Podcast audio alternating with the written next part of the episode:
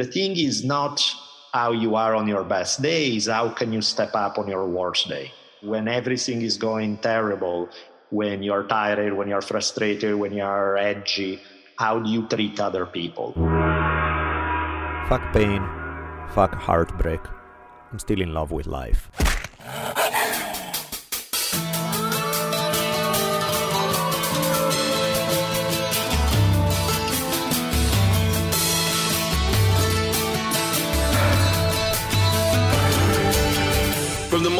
Multicultural headquarters of the future capital of the free thinking states of America known as Los Angeles, this is the Drunken Taoist Podcast.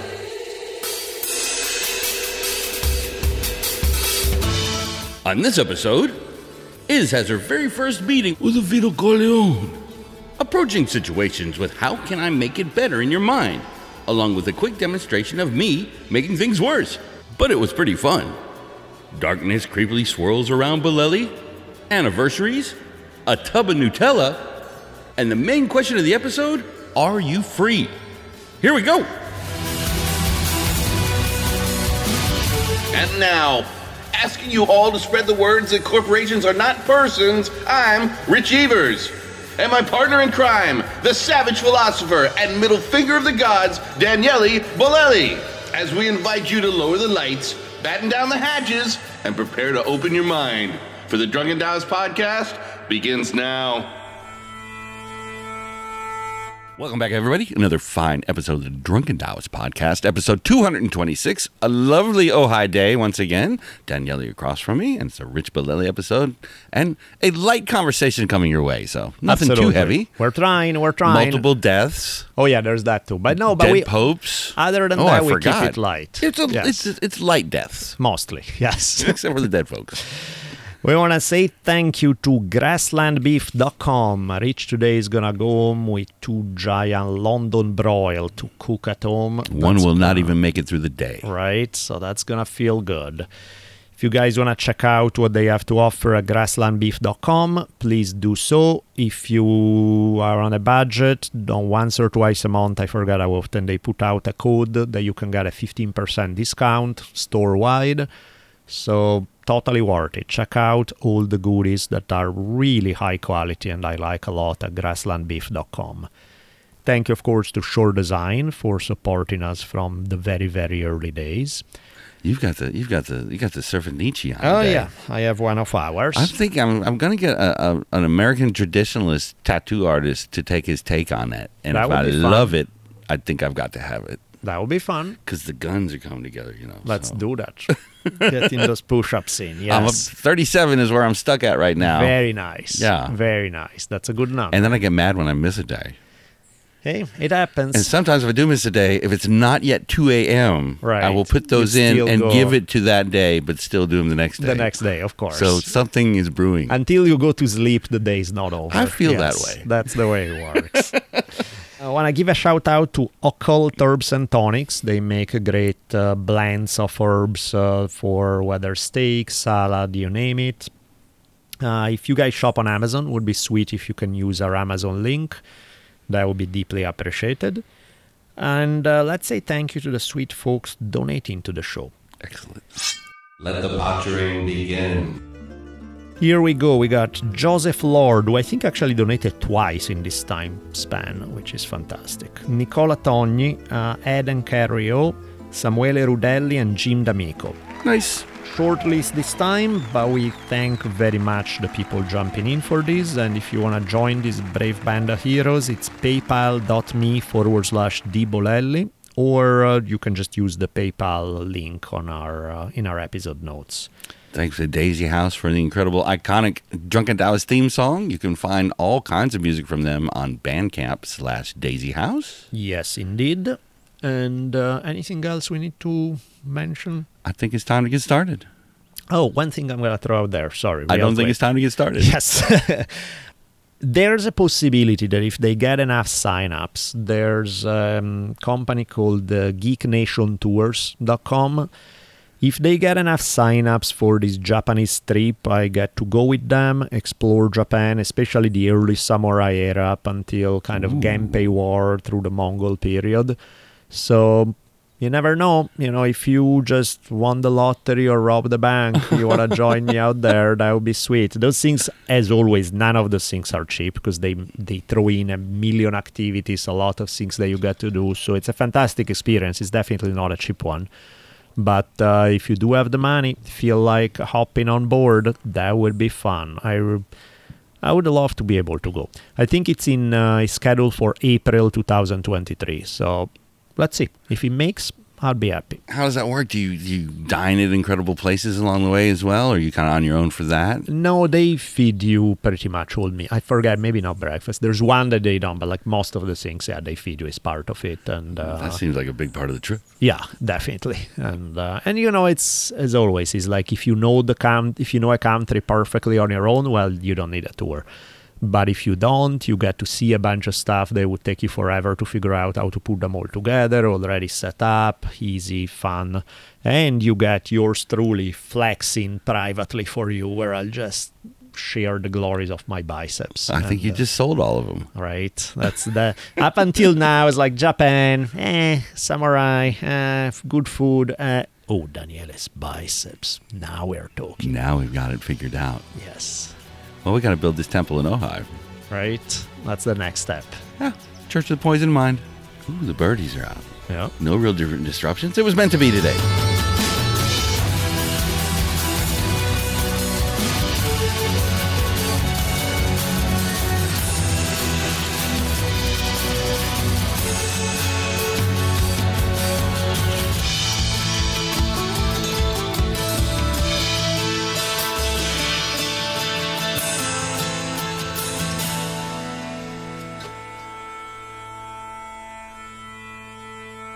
So I received the text from a friend with a question that struck me as uh, extra deep. It was, Are you free?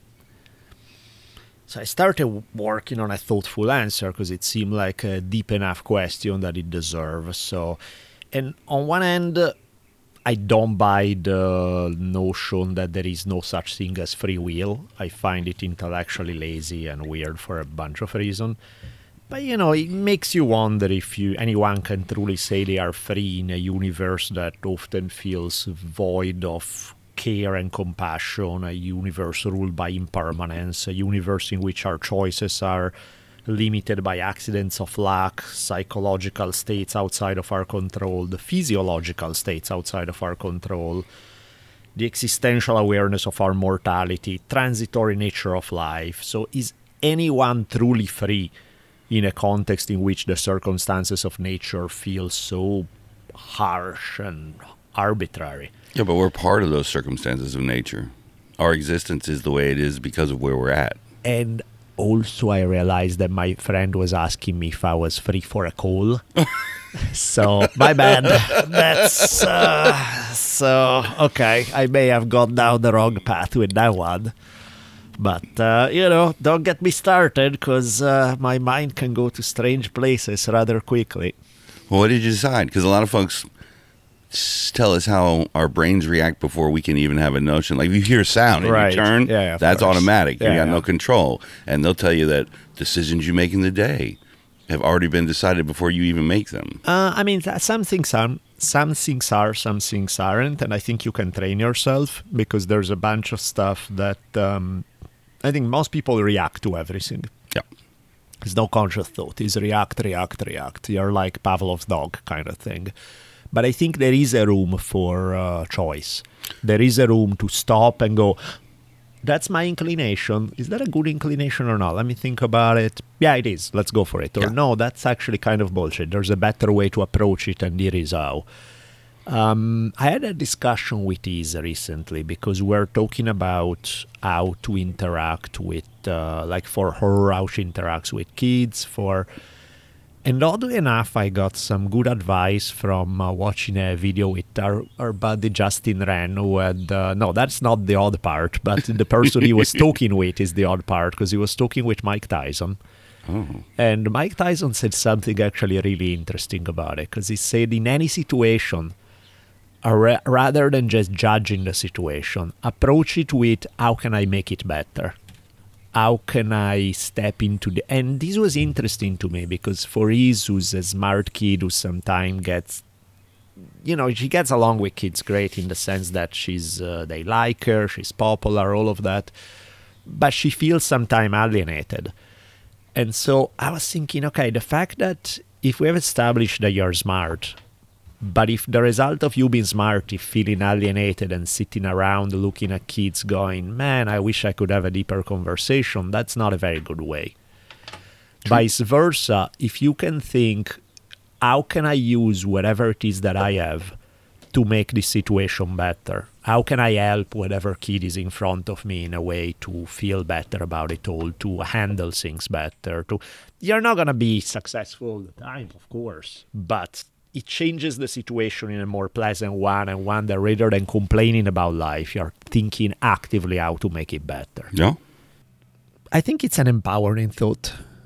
It's a thought that makes you feel less shitty about just the way things are and put the ball back in your court in terms of, okay, what can I do about it? How can I, which back to the whole, do you have a choice or not? Sometimes the instinctive reaction is to judge something or to react in a, oh, look at this sucks, this anger me, this whatever. And instead to go in, how can I improve on it?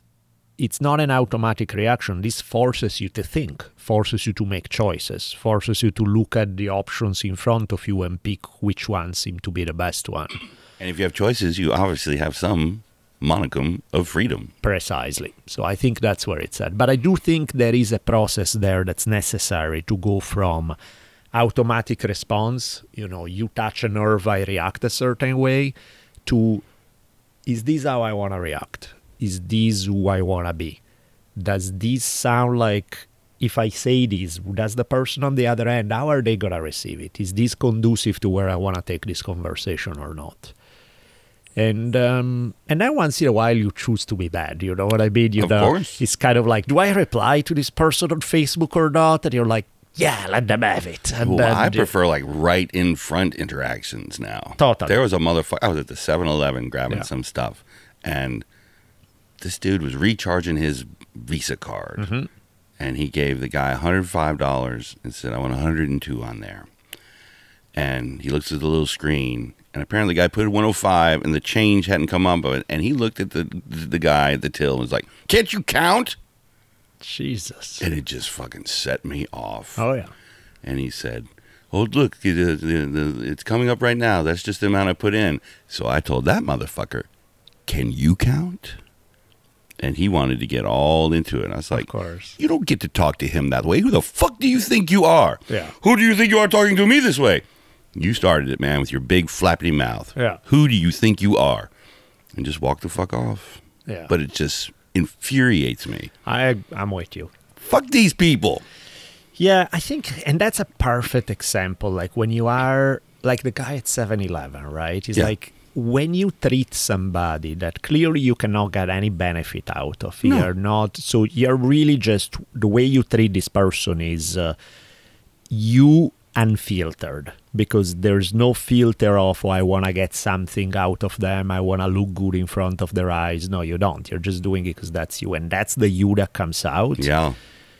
I mean, to me, I see that the door is already closed on that person. Yep. It's like there's nothing left to say. But I don't mind reporting you're- to him his condition. Oh no, no! It's uh, I'm a big fan sometimes of putting a mirror in front, front of peaceful faces and kind of rubbing their face in it, and Yeah.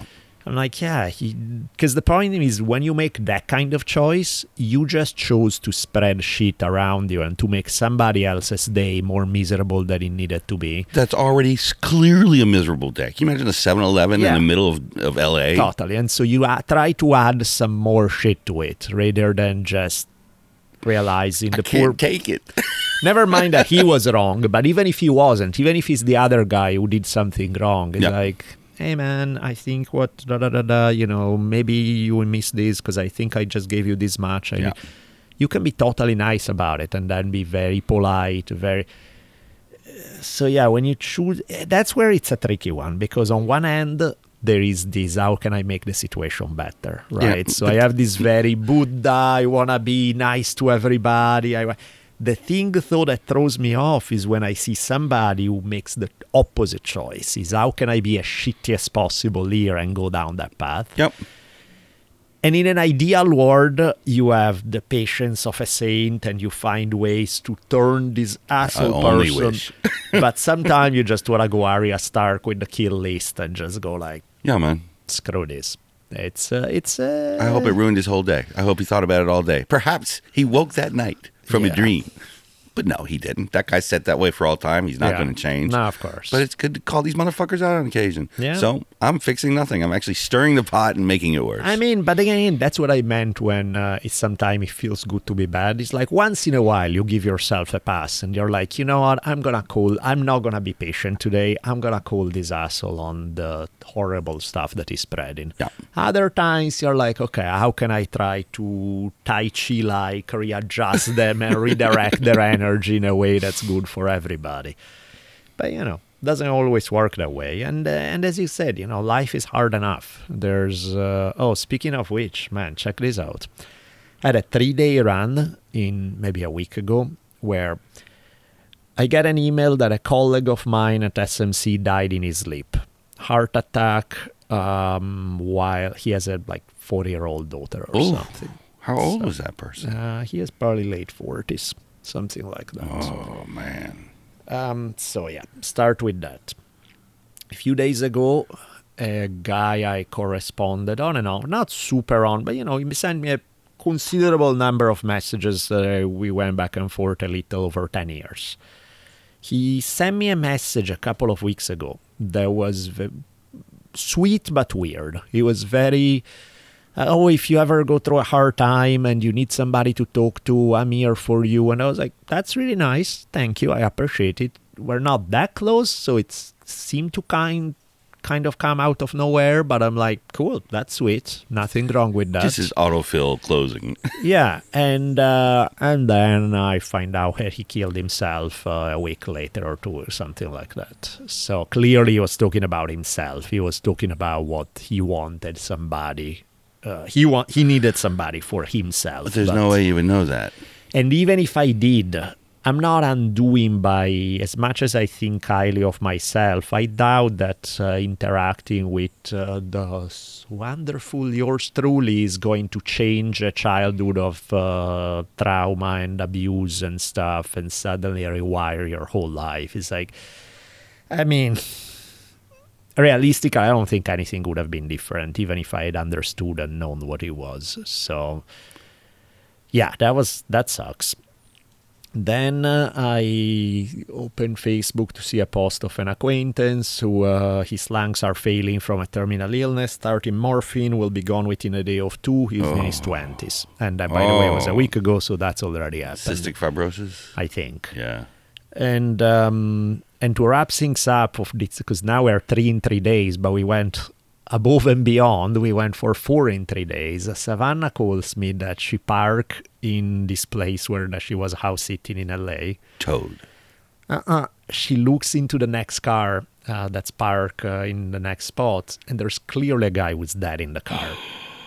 Probably heart attack looked like a slightly older guy who's in this contorted position not moving. She slammed the door make noises to try to see the guy is just not moving doesn't look like he's breathing and uh, so that was four in three days. And again nobody super close but enough that i was like It swirls around sometimes. can we stop for a minute here? Can we just give it a break because it's enough Nurse Ratched from Cuckoo's Nest died today, so there's another one you can add. right and you know you get it if it's like somebody told me oh my father died which sucks right it's like oh that's sad and then i'm like he was 86 years old was in perfect health until last month and died in his sleep i'm like that's winning a the merciful way you to know? go. That's not too bad. no that's as good as it gets it still sucks because you're still gonna miss your dad regardless Yeah. but that's as good as it gets Yeah. but yeah man and um but yeah yeah this last week or two have been a lot of there's that ton of death i had a ton of things not working out i lost a bunch of sponsors for history on fire because of like some technical bullshit i had to deal with i had a and then i remember like i woke up and there were like three things like that in a row in the first 20 minutes of my day. And I'm taking the dog out with this very like, what's next? And the dog decides to shit himself in such a way that it's all stuck in his fur, and I'm gonna have Oh. to spend the next ten minutes. That'd be a fun cleanup. And, uh, and I was like, "Come on!" The universe sometimes has a fucked up sense of humor. I tell you that much. Boy, it definitely comes in streaks. That's for sure. Yeah. But at the same time, you come outside here and sort of just reflect on how much worse it could definitely be. No, I mean, in fact, the funny thing is that I haven't even been in a bad mood. Yeah. Like, this has been a lot of shit, but I haven't been, like, overall, I'm like, no, life is still good, but Jesus Christ, can we take a little break from this now? And uh, my consolation has been I received uh, as a gift uh, somebody who either loves me a lot or is trying to kill me, Chocolate? gave me as a gift a tub of Nutella, Uh huh. a three kilo tub. What? That would be 6.6 pounds. Yeah. And oh, good God, the dark mistress has got me under its spell. They may just find you in the morning with a spoon in one hand and an empty, scraped out bottle. And Pretty much. um, uh, maybe I'll use it as an episode cover. There's a picture with me holding Azog and my tub of Nutella sitting on the floor. I have everything I need. Yes, it was, um, but yeah, a three kilo thing of Nutella, which of course I'm eating at record speed, which is not the greatest thing ever, but Ah, life's short. Hey. On the eating front, I um I filmed some. I'm gonna start doing it regularly. I filmed the first of the Daniele in Cucina series. The I made it. This was not even cooking. This is sangria, but close enough. And uh, so I want to start making videos of uh, random things we cook around the house. Big chunks of fruit in that, if I remember. Yeah, sangria for sure. Mm, I came across perhaps the best mango I ever had. Oh, mangoes are fantastic. So good that I decided no one else deserved any. I thought I'd maybe wrap it up and save some for later, but and it was a biggie too. Nice. Goodbye, That mango. good, huh? Yeah. Yeah. He's is allergic to mango. My Oh, that's a heart weird because it's such a good thing to eat. Is there a whole cluster of things that goes with that? Like some people are allergic to nightshades, and she was, uh, I remember she was mildly allergic. She was more allergic to avocado before, and then it became a very mild allergy. Now she can have it. So that she got over. Mango, we need to try. Start slowly re-upping it. Because I remember many times as a kid, she would have her mango. She loves it. Takes 30 steps, throw up all over the place. And, perhaps uh, it was the pesticides on it. yeah, could be. but uh, I know a fella that's allergic to melons. Ay, I have that to jump off a bridge, man. It that just- hurts. if I develop a watermelon Yeah, allergy, that would be sad. that would be indeed sad if. Uh, it was our anniversary on Sunday. Mm-hmm. Twenty-seven years. Our we are we our marriage is older than we were when we were married. At this point, damn. which is a crazy thing. By a few years at this point. When was that? Sunday, the eighteenth. Oh, that's funny. Right around that time is. Um, I don't keep track really exactly. I'm terrible with the calendar, but I think uh, we are officially at 10 years with Savannah.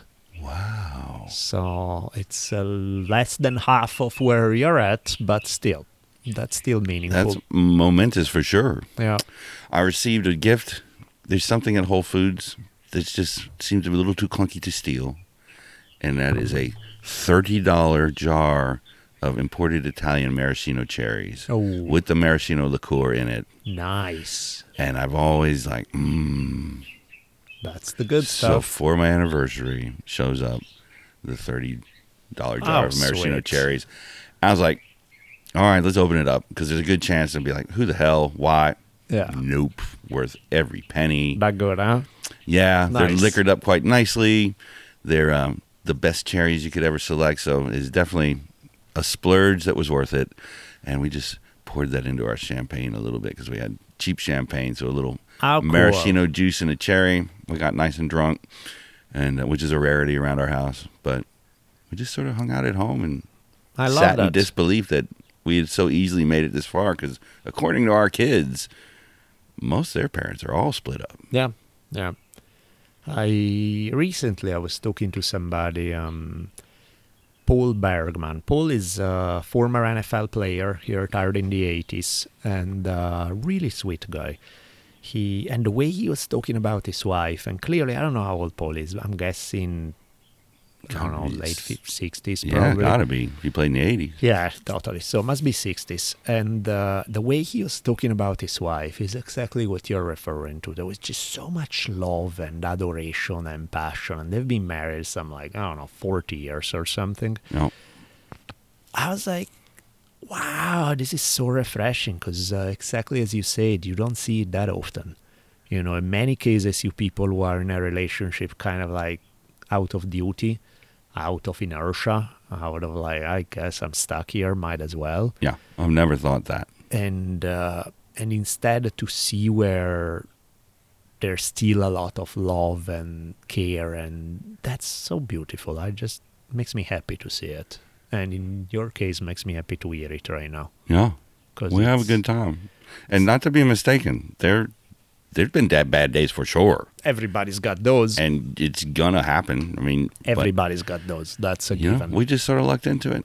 It was sort of a thing that just happened and it goes and goes, and Beautiful. yeah, I love it. I like just it a like that. Ah. Watch the clock fly past. I like it. Now, I did figure we would be, you know, visiting Europe for the anniversaries and things like that. So Well, you need to get your, uh, you need to square things up uh, and get your passport back. Yeah.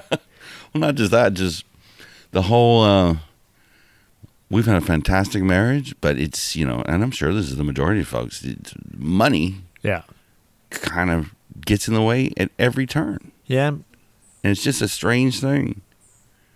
Especially when I read, I was there's a, a great podcast that's doing a, a deep dive into American healthcare. Uh huh. Oh, yeah. and the amount of profit that comes out the back end of the shit after people have been referred serviced and Yeah. overcharged and the It's front, insane. it is hundreds of billions of dollars of profits that go into the pockets of the shareholders who are already the Of top ten percent No, it's ridiculous. I know. That, and why we stand up for it so that one is absolutely horrible. It is. It's, um, just so so rich guys can get richer it, it's boggling Did you ever read the book, uh, Abbie Hoffman book, Steal This Book? Steal this book yeah I love the book. It gave me, I mean, not that most of the stuff in there doesn't Silly. work anymore. yes but um, there are i really like the mental exercise of thinking about how to get most of the things you need in life to have a good life uh, with as little money as humanly possible involved and there are ways that are both legal and illegal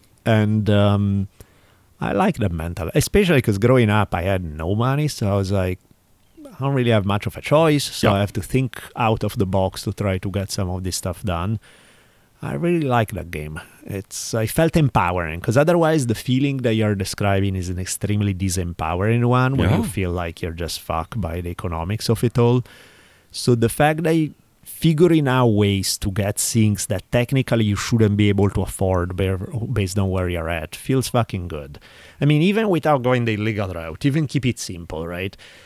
For the longest time, I love uh, um, Uh, like I there were a bunch of books that I wanted to have and I couldn't have um, because there were too many that I like and they cost too much money. And so I figured out at one point a way to write for next to no money for an Italian martial art magazine. And as a result, I was getting tons of DVDs and books for free to review. And I was like, this works for everybody. These guys get their uh, their ad and publicity. Uh, the magazine gets stuff pages written for pretty much free, and I'm getting a ton of freebies that I would badly want to have and I could never afford. it's a win-win-win So I was like, okay, that, that works. So I like figuring out those little hacks that allow you to tap into something that, again, technically you shouldn't be able to afford, but then you're like, haha, this worked out really well. It doesn't seem like it would be impossible to make the whole thing operate that way Yeah. that I where mean, everything's a win for somebody and it's not just 10 people with a sack full of platinum Yep. but that's just sort of the madness of the time and it seems to be very difficult to, to unhook but i don't know someday the people will wake up and stop fighting with each other over nonsense and was, point in the uh, right direction I was looking for. There was a topic that I wanted to touch on. We mentioned it before the podcast started. Uh, my me and Diz are sitting down to watch The Godfather. For me, the zillion time, and for Iz the first time. And somehow I found a connection with what we're saying right now. So one of the things that struck me in watching The Godfather again was well, it's rather obvious. It's like one of the main themes of The Godfather is the difference in leadership style between Vito Corleone and Michael Corleone. Yeah. Right. And Sonny's brashness as well. Yeah, Sonny doesn't even hit He's- he's never gonna make it, because he doesn't quite Yeah. make it, right? And so, from a certain point of view, Michael is much more successful than Vito ever was because he grows the business to a level that was previously unimagined, right? Nobody could get there. And yet, you know, for all his material success, Michael ends up as a lonely, cold hearted, loveless bastard, rich in cash and miserably poor in friendship and affection. Yeah. Vito, on the other hand, had a good life. He made his money, but is be- beloved by all.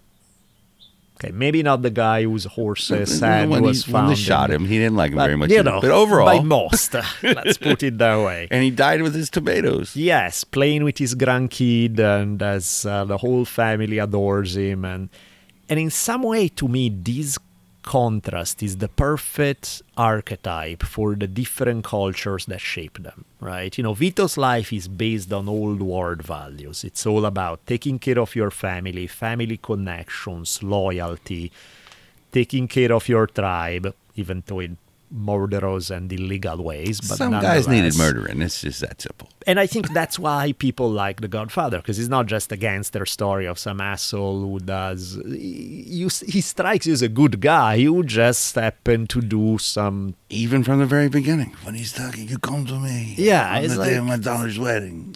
It's like yeah, come on, you, you never. He's he looks hurt. He's like you didn't want my friendship. He's like. Whereas Michael is the product of a culture, which is exactly what we were talking about a minute ago, that values one thing and one thing only Win at all costs. making money Yep. and human relationships usually being sacrificed along the way of this. So, to a large degree, to me, Michael is the embo- is the full embodiment of the worst, most extreme aspects of American culture. You know, where materially successful beyond anyone's wildest dreams, and yet lonely and alienated. And still not satisfied. Yeah, because ultimately that's not what real success in life look like. So he's there sitting on a mountain of money, sad and lonely and miserable. And, and granted, he had bad luck. You know, had his Sicilian wife uh, not got blown up at some point, his life would have probably been a lot better. Poor and, uh, Apollonia. Poor Apollonia. But, uh, you know, I know English. Monday, Wednesday, Friday. It's just so funny. But I don't know, man. I, as I was watching it, I was like, it's right there. It's that's uh, it's not just an individual personality thing; it's a cultural thing. Yeah. And then all reinforced with part two. Yeah, exactly. Where no, in part one, Michael is still cool, kind of. Yeah. Uh, not super sympathetic, but he's doing what everybody wants him to do, get the revenge and all of that. But young Vito is clearly a man of the people. Yeah. And Michael, not so much. He's calculating, he's brilliant, but not. And then in part two, you see where that leads, and you're like, oh, that's not cool at all. Isn't that funny though? It really shows like what we see in our culture. Usually the people that made the money Yeah. were hardworking. They took care of their people. It's their offspring Yeah. that always had it. that are the just they don't have any empathy. I'm rich and fuck everybody. Yeah, it's it's sad, really, because it's a case of um, people not only victimizing everyone else, but also screwing up themselves in the process. Yeah. Today we're sponsored by Shortform. Shortform offers a service where you can get summaries and analysis of uh, many of the books you want to check out, but maybe you haven't had time to do so. The goal of this is twofold. On one hand, it helps you remember key lessons from books you have read, but it has been too long and you forgot half of it.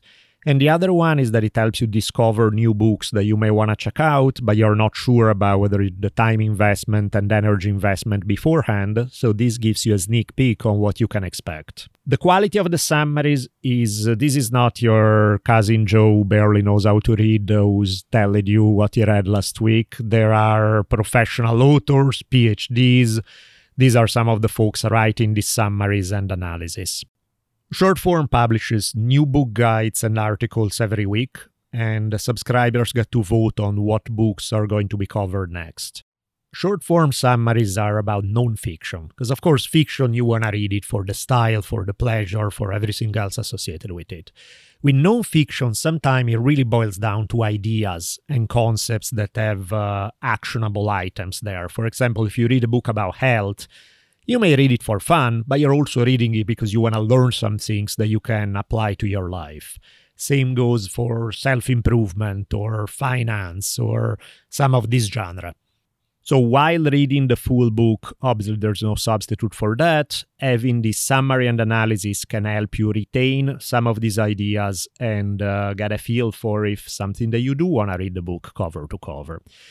Case in point, I just checked out a short form summary of Guns, Germs, and Steel, which is a fantastic book. I read it a couple of times. Very revolutionary approach to history. But honestly, I read it the last time was probably 10 years ago. I don't remember 90% of it. So to have something where I can go back and quickly I can get all the key points, uh, the author of the summary did a phenomenal job because they had uh, some of the counterpoints that have been since made by critics of the book and how Jared Diamond, the author, addressed them. So you really get in a very short time a sense of what the book is about, what are the key ideas, what are the possible, what's the debate surrounding the book. That's as good as it gets. Gets you through a lot of dinner parties that way.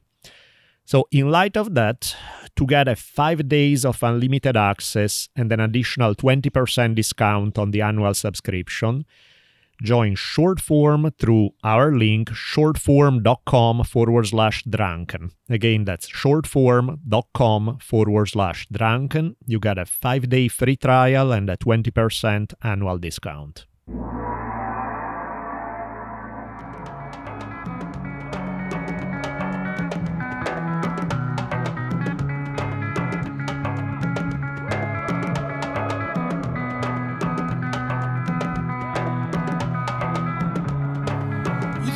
Vito Corleone.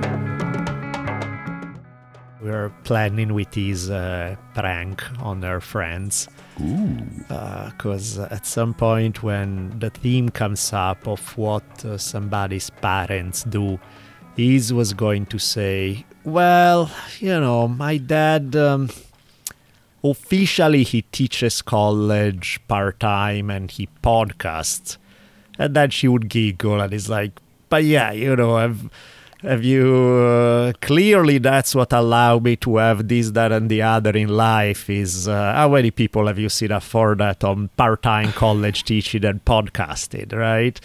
And so the kids will look at her probably the where are you going with it, and then that's where she would go like, you know, because he's from Italy and you ever seen The Godfather? And then when they go like, uh, she would go like, you know what? I, am sorry. I, I, just say too much. I should stop right now. Okay, and then change topic. Um, he just fixes problems. Yeah, that would be. Uh, I look for. I look forward to the FBI knocking on the door. Yeah, that would be my concern for sure. yes, we've had some calls, sir. yes. Excuse me, we're podcasting right now.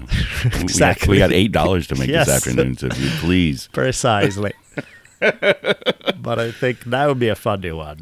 No, I. uh I think about that. I think think about Vito's wedding all the time because we are under sixty days till mm-hmm. young Emily gets married. Yep. And it's not going to be that party. There ain't going to be no live band. Can I can I come to ask a favor on the, the day of you your daughter's ask any wedding? favor you want, of and uh, you know if I can do it personally, paint your deck, whatever. Perfect. Yeah, I'm wondering if anybody will show up. Somebody certainly will as a joke. It should be. It should be. Uh, I used that, by the way, the whole Italian Godfather thing. I remember we once we had him on briefly. We had uh, John Torres was on an episode where you guys were singing. He yeah. With, yeah. Uh, I remember John had a horrible habit of not returning calls, which always pissed me off because I'm like, dude, if I called you, you call back. You know, that's. I liked him, but that was pissing me off. So one day I called him, I got the machine, and so I started leaving a message, and my message was like, you know, John, my boy, I've always liked you, but you don't show respect when you do not call me back. So if you're not gonna call me within 24 hours, I regret to inform you that I will have to shoot you in your fucking face. And I hung up. He called me like 20 minutes later. Nervous. I was like, he was probably like, ha ha, what a funny joke. I think, I hope, I'm not sure. So just in case, let me call him back. I pushed this too far this time. Because you never know. He had a big musical for a bit, didn't he? I guess he's off writing the next one. Yeah, no, John was great. I've known him forever. But yeah, I'm big on call back, message back, that kind of thing. Who do you who have you known the longest? In life? Yeah, not parents, not family, but like Sure. friends. Uh, I can I can go back to about seventh grade that I still have contact. Yeah, yeah, that's right about there. Um, I have, uh, I think my oldest friends that I'm in contact with is from, uh, no, actually earlier, it's from third grade. Yeah, Yeah. it's amazing, isn't it? The funny thing is that the guy in third grade was uh, a horrendous bully. Also, my friend, so total mindfuck, where he was my friend one second and the bully the next. And on one hand, really helpful. He's a guy who like gave me tremendous positive feedback on my early writings when I was in junior high. On the other hand, he was terrorizing me and being a complete dick. I remember an interesting moment in our relationship came when I was 18, and he was him being the fucking macho bully that he was. So So, it changed none. uh, he started changing, but it took a while. He had his shirt off, and he was this big dude with muscles everywhere and stuff, and he was kind of like, "Hit me, let's see what you got." And uh, and you know, I've just done a tiny bit of martial arts, enough to know that you don't aim for the target, you aim for a foot behind the target. Push through. So I just went like palm heel and uh, hit him not where he expected because he's probably expecting the abs, and I think I hit him on the ribs, and he was just like, "Ugh." and then I later found out I broke his ribs. and uh, and rather than feeling bad as, as a good friend, I probably was supposed to. I was like, "Yes, take that, you son of a bitch!" For all that you put that me for through. ten years. but one thing that's funny with that guy, another interesting one was uh, probably around that time, around 18. He, uh, we went to the mountains with these two hot ladies, and um, I like this story. that started a good way. And then we were climbing up a mountain that was behind the house and just hiking up and doing the whole thing. And you know, I stopped with one of these ladies about halfway and had a blast, and we went back, and that was that.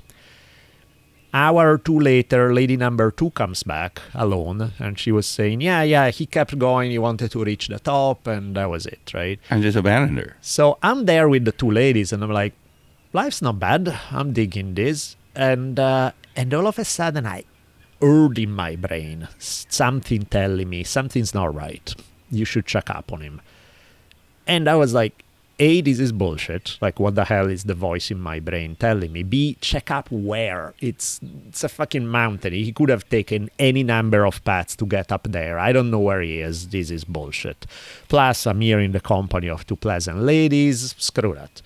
So I put that out of my mind. And a half hour later, again, strongly, I got this feeling. And I'm like, fuck this sucks. So I'm like, I'm sorry, ladies, I have to step away. and so I start walking toward the mountain, and it makes no fucking sense because I have no idea where he is, and there are a zillion different ways to get toward the top. So I'm like, I don't know. I guess I'll walk somewhere. I think I hear his voice calling from uh, very far away. Turns out he never did. And so I start calling. And then he heard me way, way up there. And then he started calling for real, you know, because then he heard my voice. And in that way, we figured out the path. Like I ended up catching him on the path, and he was fucked up. He was completely dehydrated, had pushed too hard, taken too much sun, and he was barely making it right uh, outside. So I kind of load him up, carrying him down the mountain, and do the whole thing. But that was a trippy case of telepathy that was bizarre.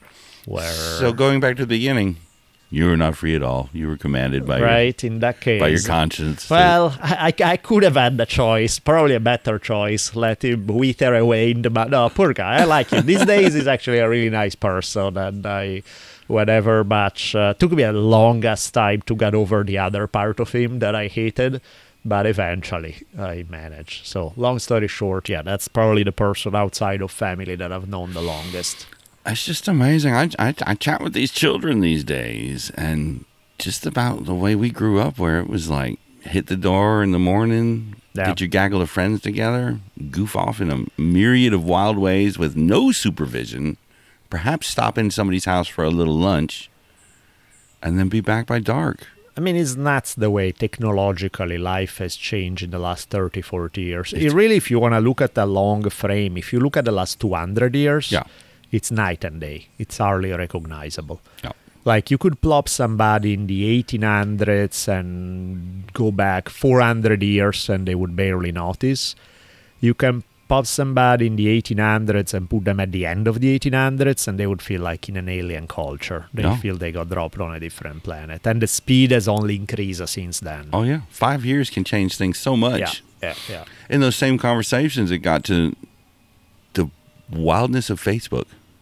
I'd say it's probably been about 10, 12 years because we, Gretchen and I literally had a conversation about it before we signed up because you're opening a lot of doors that had long been shut. Because back in those days, those people that you had lost into history Oh, yeah. were gone Yeah, and totally. never to be seen again. Totally. And to open all that up is kind of a massive, it could be a part of the problems we're having right now that Man, last night I got a message that made me sad from a kid that, I, well, not a kid now, of course, but last time I saw him, he was a kid. We were in eighth grade together. And he sent me a message going like, "Can you lend me a thousand dollars? I'm about to get kicked out. If I can't pay rent, I'll be on the streets." And I'm like, if you are in a place where you have to ask people that you aren't even that friends with in you eighth grade, You've already borrowed from so many people you can't even find I it think you're so fucked. It's not even funny. Yeah. Because it's that means you have nobody close to you, no family, no friends, nobody that makes even remote sense. If you are down to that place, I was like, shit, that's bad. That's really bad. Bad to the point that I don't even know how to engage because I'm like, realistically, what I'm thinking is there's nothing I can do that's gonna change your circumstance. Like I could give you hmm. money right Change now, it for 28 days. exactly, and that's all that's gonna do. And I'm like, that's fucking sad. Yeah. Oh, man, Especially in Italy, because in Italy, in out US, of nowhere. Yeah, in Italy, people in US people go homeless all the time. In Italy, it's very very rare. You know, it's like there's always some distant aunt that takes you in, or somebody that's going to be family friend, somebody that's going to be. I'm not gonna let you go homeless.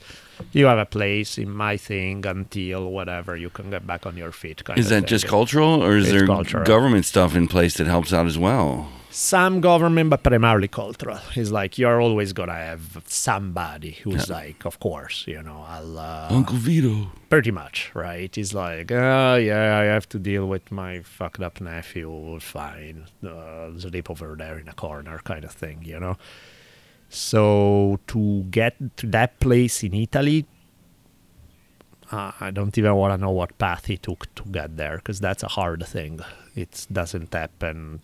Doesn't happen. Period. I never heard of anybody I know ending up homeless in Italy. Wow. So it's uh, it's a trippy one, but um, on a different topic, I guess. So I started the apology. Let me renew it again. Uh, you know how I was talking mad shit at the beginning of the two new episodes of Reservation Dogs of season two. I stand by that. Those episodes are goddamn awful, but Yep. the rest of the season has been amazing. You know, episode three picks up in a way that I'm like, okay, okay, I'll give it a chance. And then from episode four forward has been just as good as season one, Yep. if not. Some scenes are fantastic. And you're up to date. I'm up to date. There's uh, the whole scene, like, man, it gets me a bunch. Like, the, there's a whole scene where all the spirits come out and show up when How she's praying. that? That was beautiful. That was super moving. That got us into a discussion about how much we believe in spiritualism. Because to Yeah. me, when you just say, you know, ghosts, it's like, ah. right. And she said, well, what about the spirits? Yeah. And I was like, I'm. I mean, you don't know shit about anything, right? But absolutely. if you ask me where do I put my money, yeah, I do think that there are such things as uh, that there's something that remains after you die floating around somewhere that interacts with people. I've seen way too much shit in my life to make me think, yeah, that kind of defies the laws of physics as I understand them. So, Yeah, she came across that battle between it was Houdini and I can't remember who the other famous person was, but it was like that spiritualism of Uh-huh. the early 1900s, and he was like debunking um, seances and things like that. And God, I wish I could remember who the other person was, but that one was like all in on it, and it was just a kind of a fascinating conversation because at that point. Like the big religions were dying off. Yeah, yeah, of course. Only World War One brought it all roaring back. Well, I give you an example. I was talking about it with Savannah maybe last night or the night before. Uh, we are remembering a time, maybe six, seven, eight years ago, uh, when um, we were about to fall asleep. We're in the house, dead quiet over there, and we are right outside our door. Pitter patter of feet. We are somebody. What? And we didn't think anything of it because we're like, oh, it's his, of course. So I get up and I go, and this is passed out in bed, just out completely like a light. Was this the crow? And uh, the bird? no, there was no idea. Like, because, you know, we heard squirrels all the time running around on the roof or things like that. So we know what the noise is. We know what the noise of something outside hitting the roof is or doing stuff. This was feet very clearly about 10 feet away from us. Wow. You know, it was right there. And so we both looked at each other like, what in the actual fuck? But then you're like, okay, that was cool. Now let's go to sleep. It's like, I mean, there's nothing anybody can tell me that make me think he was anything but. You know, windows were closed. This was very clearly inside the house. Was heavy enough that he wasn't a critter. Never mind the fact that we never saw a critter in the house. But even then, way too heavy for that. And you're like, okay, that's um interesting reminder that life is weird. And It definitely is. There's always those weird coincidences where you happen to be pushed in the right direction at the right second. Things Yeah. like that. It clearly saved your bacon. yeah, yeah, yeah. So it's um Yeah, it's it's funny that I, I thought that way so initially and quickly, like ah, ghost bah, because I don't feel that way Sure. about souls and things like that. I do think we clearly carry on. Yep. This is clearly a big lesson, one of hopefully thousands to come, and some miserable for sure. This is far from miserable. yeah. There's a lot. I mean, worse. there's hard days and, and things like that, but wow, what a fantastic, nifty little place we have to be here. most definitely. And uh, hopefully we can help make it better. Yeah, that's the goal. We right? don't seem to have any interest in that at times, but Who hasn't made better? And this is not an economic one, but have you seen the Rings of Power? Mr. Jeff Bezos owes me one. I've been. I've been trying. I've yeah, been trying. Yeah, I've been trying. yeah, It's just, and we even dipped into episode three, yeah. And it's just. I think I watched there's just episode four, too. Nothing there. Yeah, I mean, I've wanted to like this series so bad. You know, it's, it's Lord of the. Rings. It's uh, yeah, cinematography is amazing. Sets a great design. The the money they spent on costumes and all the set pieces, incredible. All that, like the swords are beautiful, but Like there's that scene, maybe it's episode four. There's a scene where uh, orcs are chasing some of the main characters in the forest, and the way it's shot is glorious. It's so beautiful, and nobody speaks, which make the whole thing way better. Yeah. Because the problem is, um, it looks like they ran out of their billion dollars it took to make it before they got to the screenwriting part. which Be- should have been first anyway. Yeah, because there's no storytelling. Like characters are flat and dislikable. Yeah. Uh, dialogue, all they do is Yap, yap, yap, yap, yap. in an annoying kind of way. They sound like shitty teenagers bickering with each other. Everyone does this. They Yep. do nothing but shit on each other the whole time. Uh, the story makes no sense. He somehow managed to be too fast and too slow at the same time. Yeah. Like he rushes through things that they shouldn't and slow down painfully in part. It's like, I have no idea what's going on. yeah, I do. Is the tall guy Sauron? Who knows? See, The- how could you? Why would you not know that? That seems like screenwriting i mean to me is like storytelling is the corner of any tv series is the corner of anything really we are storytelling creature that's what we dig the most Yep.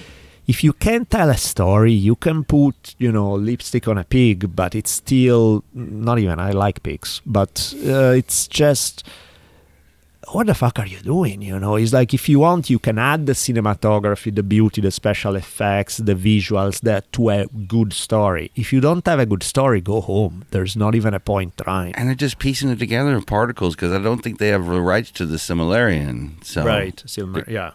if I pronounce that wrong. Whatever. Doesn't matter. Um, are you watching? Are you watching Game of Thrones? I'm watching Game of Thrones. That one is Game of Thrones. You know, it's better. It's way better than. Uh, At least Rings it's digestible and, and wacky, Yeah, and the dragons are cool. Totally. Characters are all fucked up and evil, and there's nobody to root for. But at the same time, it's you know it's well done in a, the story. It's an engaging storytelling. Yeah. Regardless. Rings of Power, man, especially because so much of the criticism before it even came out was for all the wrong reasons. Was all people were like, "Oh, they have black elves, fuck them," because of like some weird. Can you imagine? Where does that come from? low key racism creeping in or what? They have powerful women? Yeah. Hell no. So I really wanted to like this show. I just can't. And again, for those of you, and I'm sure there's a bunch who actually enjoy the show, sorry, I don't mean to shit on your thing. If you enjoy it, I have good for you. You know, I'm a fan of whatever works for people. Yeah. For me, doesn't work. No, it's a definite disappointment. But yeah, that one kind of didn't do it for me. I've been watching for All Mankind, which is a nice rewrite of history, Hmm. and it starts with the Russians beating us to the moon, Hmm. and kind of more fun because it resets our political atmosphere as well. Like, um, Ted Kennedy ends up beating Gerald Ford, Oh, that's funny. So they but then Chappaquiddick comes along, so his presidency is ruined. Right. So Reagan becomes president four years early, and all these sort of little dominoes fall apart. So things are cleaving away from what it was, but the what ifs of it all. it's pretty cool. I mean, they decide if the Russians got the first one, let's get the first woman on the moon. So the lady astronauts first season, and second season now we have a moon base. Supposedly season three will be Mars, and it's just it's pretty fun. But you know they're playing they're playing to my uh, preferences. Of so. course. Yeah, I don't get to. I don't really see a whole lot, to be honest. Like I've seen those three in the last quite a while. I haven't really watched many TV series. You know what I watch? Okay, I lied. There are probably four TV series I've watched in the last two or three years. I watch Rings of Power, which I regret. The new Game of Thrones, cool enough, not to write home about, but I like it. Um, Reacher. Reacher was fun. Oh, it's yeah. based on these Lee Child novels, and Well, that, um, that was a didn't Tom Cruise do that in a movie? But Yeah, this is like is- a giant dude yeah, that he should Reacher is supposed to be this humongous guy. So yeah, when they casted Tom Cruise in the movie, it was hilarious. But uh, yeah, that one was really well rated. It's funny. It's uh, I enjoyed it. And then uh, above all, Reservation Dogs for sure. I just so nice to get to know Willie Jack. Yeah, she's of course everybody's favorite character. She's the best. She is the best. But uh, but they do a great job with most of the characters. When they dedicate an episode to any of them, it's um, it's sweet, it's funny, it's moving, it's uh, really well done. And it's exactly what he promised. He said he was going to expand it out. Big had a great episode. Mm-hmm. We, we met all the ladies. They just renewed it for a third season. Yeah, I root for it. I mean, critical success, not getting big numbers, but it's it's definitely gold. Yeah, absolutely. So again, I as bummed out as I was about the first two episodes of season two, I'm glad that that's not the direction where the rest of the series went because I'm back to being a huge fan. What I've always heard is if it's not on the page, it'll never be on the screen. Yeah, and it is yeah. so true. No, it's uh, really cool. Really, really. Like every time it comes, and they are short episodes. They are a half hour long or something. I love that. I prefer 30 Yeah. minutes. yeah, because they keep it tight and compact, and everything is spot on. And uh, There's a Steve Carell thing called The Patient, and it's basically Dexter meets Misery. oh yeah, yeah. I think you were telling me about it. Little 20 minute chunks, and, you know, of course, they cliffhang you every time. Of course. I always hate that. Right. That kind of reminds me, it's being delivered like I'd always heard, I didn't, really experience other than Stephen King did The Green Mile Mm-hmm. in little like three chapter chunks that would Yeah. come out every month. But supposedly back in the day, That's that's, the way books were done because you could afford a small one, but a whole bound book was going to be expensive. Check this out. There's uh, one of the, I'm researching it right now for History on Fire because I'm going to be doing a couple of episodes of Miyamoto Musashi, who's one of the most famous samurai in history. The way Musashi became really famous, I mean, he was kind of famous in Japan, but the way he became really famous was about 300 years after his life in the 1930s. This one guy, um, Eiji Yoshikawa, wrote this. Uh, it started as article, uh, like not articles in the informative sense, like they were fiction, but they were published in the newspapers daily, and they were a page or two. And they went on for like a thousand issues, so over three years of this newspaper. Every day there would be a new one and uh, you know by the time they collected it in a book it's like yeah it's an over a thousand pages book and it sold uh, i forget I, I i don't remember the exact number it was something ungodly it's like tens of millions of copies Really? i think it was something like 80 million copies something like that is uh What language does it done in originally? oh, japanese okay. and it was so, but surely um, was translated, ended yeah. up in newspapers around the world. successful everywhere. And you know, they compare it to Gone with the Wind, but then I look at the numbers. This was actually four times as popular as Gone with the Wind. Wow. like sold uh, Gone with the Wind, I think sold 20 million. This one sold 80. Was uh, nuts. So it's a cool story. It's um, and in some way it makes me think about what I'm doing with Caravaggio because Yoshikawa took some events from Musashi's life, but then heavily fictionalized them. Like didn't even bother because it's like, hey, we know only so much. This is I'm not doing a documentary. I'm creating my version of Musashi. You Yeah. Know? Much in the same way as I'm approaching Caravaggio. It's like, hey, nobody should think this is a history book. 70% of what you're going to read is made up. And then based on a 30% that's solid historical facts, but then I'm running with it. And by the end, it's my Caravaggio. It's not like the real historical one. As it should be. It As it should be with fiction. You know, it's historical fiction. That's the key word. And I think, uh, but yeah, it's crazy how exactly what you describe, right? Right. A little thing every day for three or four years. And that's how it was read. And everybody read it in the newspaper. And then eventually they put it in a book. Maybe it's time. maybe that's the new way to run it. To- Yeah. I mean, there's something to be said maybe for or a chapter every two weeks or Right, something like that. We exactly. could just get them hooked. just distill it a little bit, throw it out there. Yeah. It, it was a success in history. I don't know. Folks need good hobbies like that. Totally. Speaking of storytelling, I'm gonna tell you one I put out for. Um, I'm having a blast with History on Fire, the Patreon, in creating short episodes. Right? Because you know, long episodes they are a bitch to research. You have to really dive super deep. Takes forever. By the time I get it done, I'm happy with the result, but the process is not always fun. Shorter episodes, I can afford to be a little lighter on the research, because usually they are stories where there's not that many sources to begin with, and so I've been having a fantastic time just playing with some of these short ones. And uh, one of the latest one that I put up there, and I was like, man, if people don't sign up for Patreon with this one, nothing ever will. this is as good as it gets. The one that I'm playing with, um, or rather, I've already recorded, I already released it on Patreon. I had just such a blast. It's a story called "The Trial of the Zombie Pope." I Oh, included yeah. it in uh, way back when. I included it in 50 Things Yep. and uh, I'm just gonna read you a taste of how uh, I don't remember if it's the exact beginning or close to it, but it says nobody likes ending up in front of judge and jury being charged with serious crimes. The hero of our story, however, handled it like a pro. He didn't even move a muscle, as the prosecution vilified him in every way. He didn't break a sweat, didn't tense up, and his heart rate didn't climb up at all. Few people in history ever maintained such emotional composure during a trial. The fact that he was already a corpse probably helped. In case I forgot to mention it, he also happened to be the Pope, or at least he was when he still had a pulse.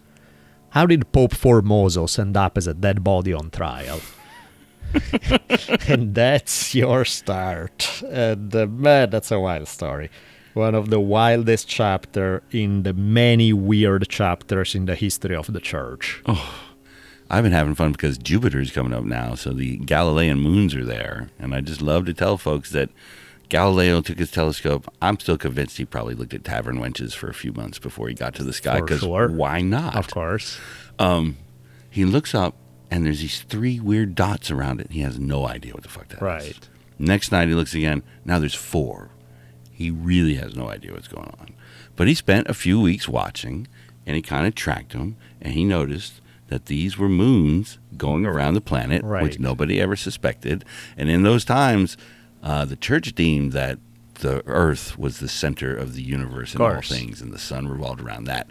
And I'd learned that even 100 years earlier, Copernicus had it all figured Right. out, but refused to reveal what he had learned till after he was dead. You're right. Because he knew what would happen to him. Yep. But there again, Galileo, luckily for him, was friends for the Pope Mm-hmm. because he did come out with the heliocentric, Yeah. sun centered, and uh, they would have fed him to the Inquisition Yep. if he didn't have to be uh, pals with the Pope. But that's just amazing. But I'd love to throw that out there, kind of see how folks react. My source for all things history, the foundation of it all, Assassin's Creed.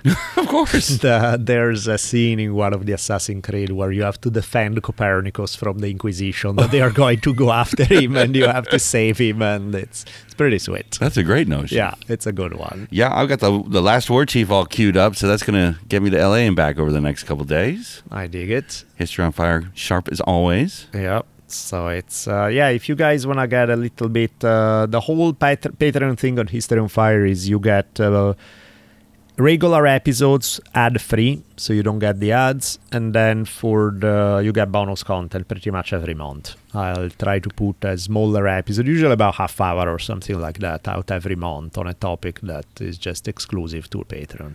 And naked kitchen adventures? Not naked. Not Oh, I- naked That was yet. something different. I thought. No, uh, that's you never know. That may go there. Desperation. Yeah. No, I'm just you know filming stuff and stuff. I'll start doing more if I can. I want to film martial arts. I want to film cooking. The cooking thing I like because I'm just like. Even for Izzy, you know, 30 years down the road, she wants to go like, what is that we used to eat all the time? I don't remember how. And then she has a video that shows her how to make it. And Ah, Daniele's chicken cacciatore. that would be the way to go, right? Break it down and uh, I found myself hungry all of a sudden. right? As, uh, we should get uh, one day. We should. Sav pissed me off because she's an amazing cook and she doesn't write down anything. So she makes these homemade pizzas that are to die for. And I'm like, what did you do? She's like, I don't know. I look at what was in the kitchen, throw it in there, and I'm like, I hate you. Just break it down for me. I don't work that way. You need to give me. No, I got to have that list too. There's a. Gretchen's always making her. She's almost done with her herbal class. She's in Ohio, Ohio right now. Like Nice. two classes left. Um, but she's always making these potions and stuff, and she just sort of does not keep track. So when we find the miracle cure, we'll have no idea what's in it. Right, And it yeah. makes me crazy. Me too. Um, I want to be able to replicate things and do them uh, over and over, not just get lucky. In her case, it's not get lucky once. The problem is it's within her. It's like I cannot copy it. I cannot.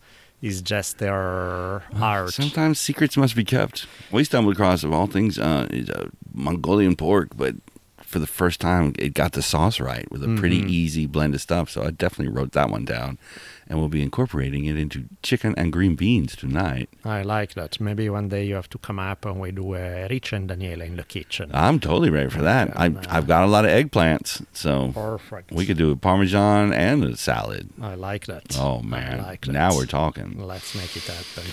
I think that's it. Cool. In light of that, thank you, sweet folks, so much, and uh, have a wonderful one.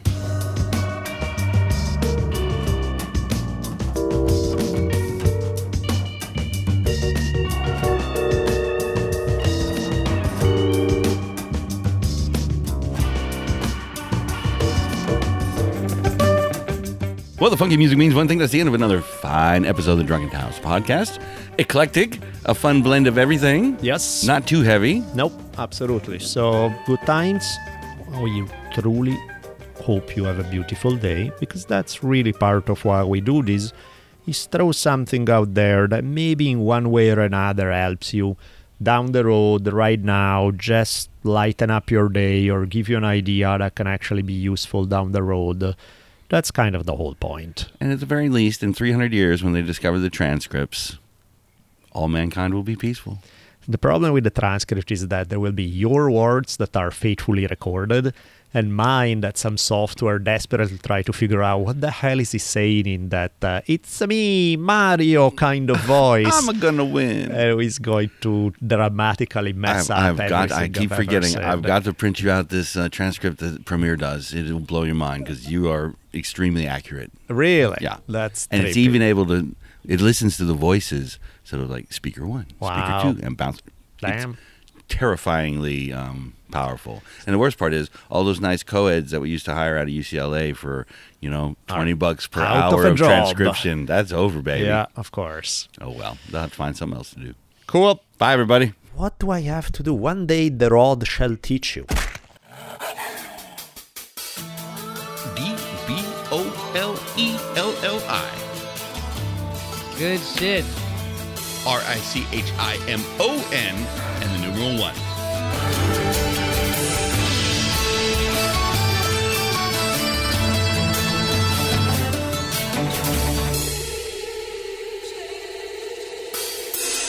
And so ends another awesome episode of the Drunken Taoist podcast. Be sure to keep your ears peeled for another mind expanding episode coming soon.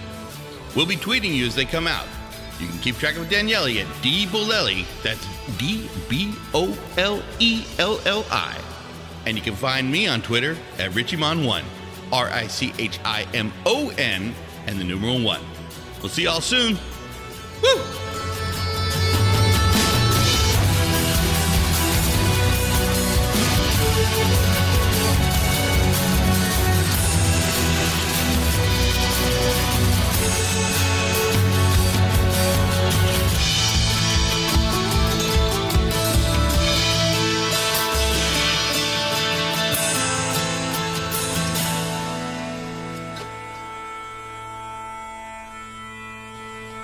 Right, let's go to rehearsal. We'll roll on this one. Oh,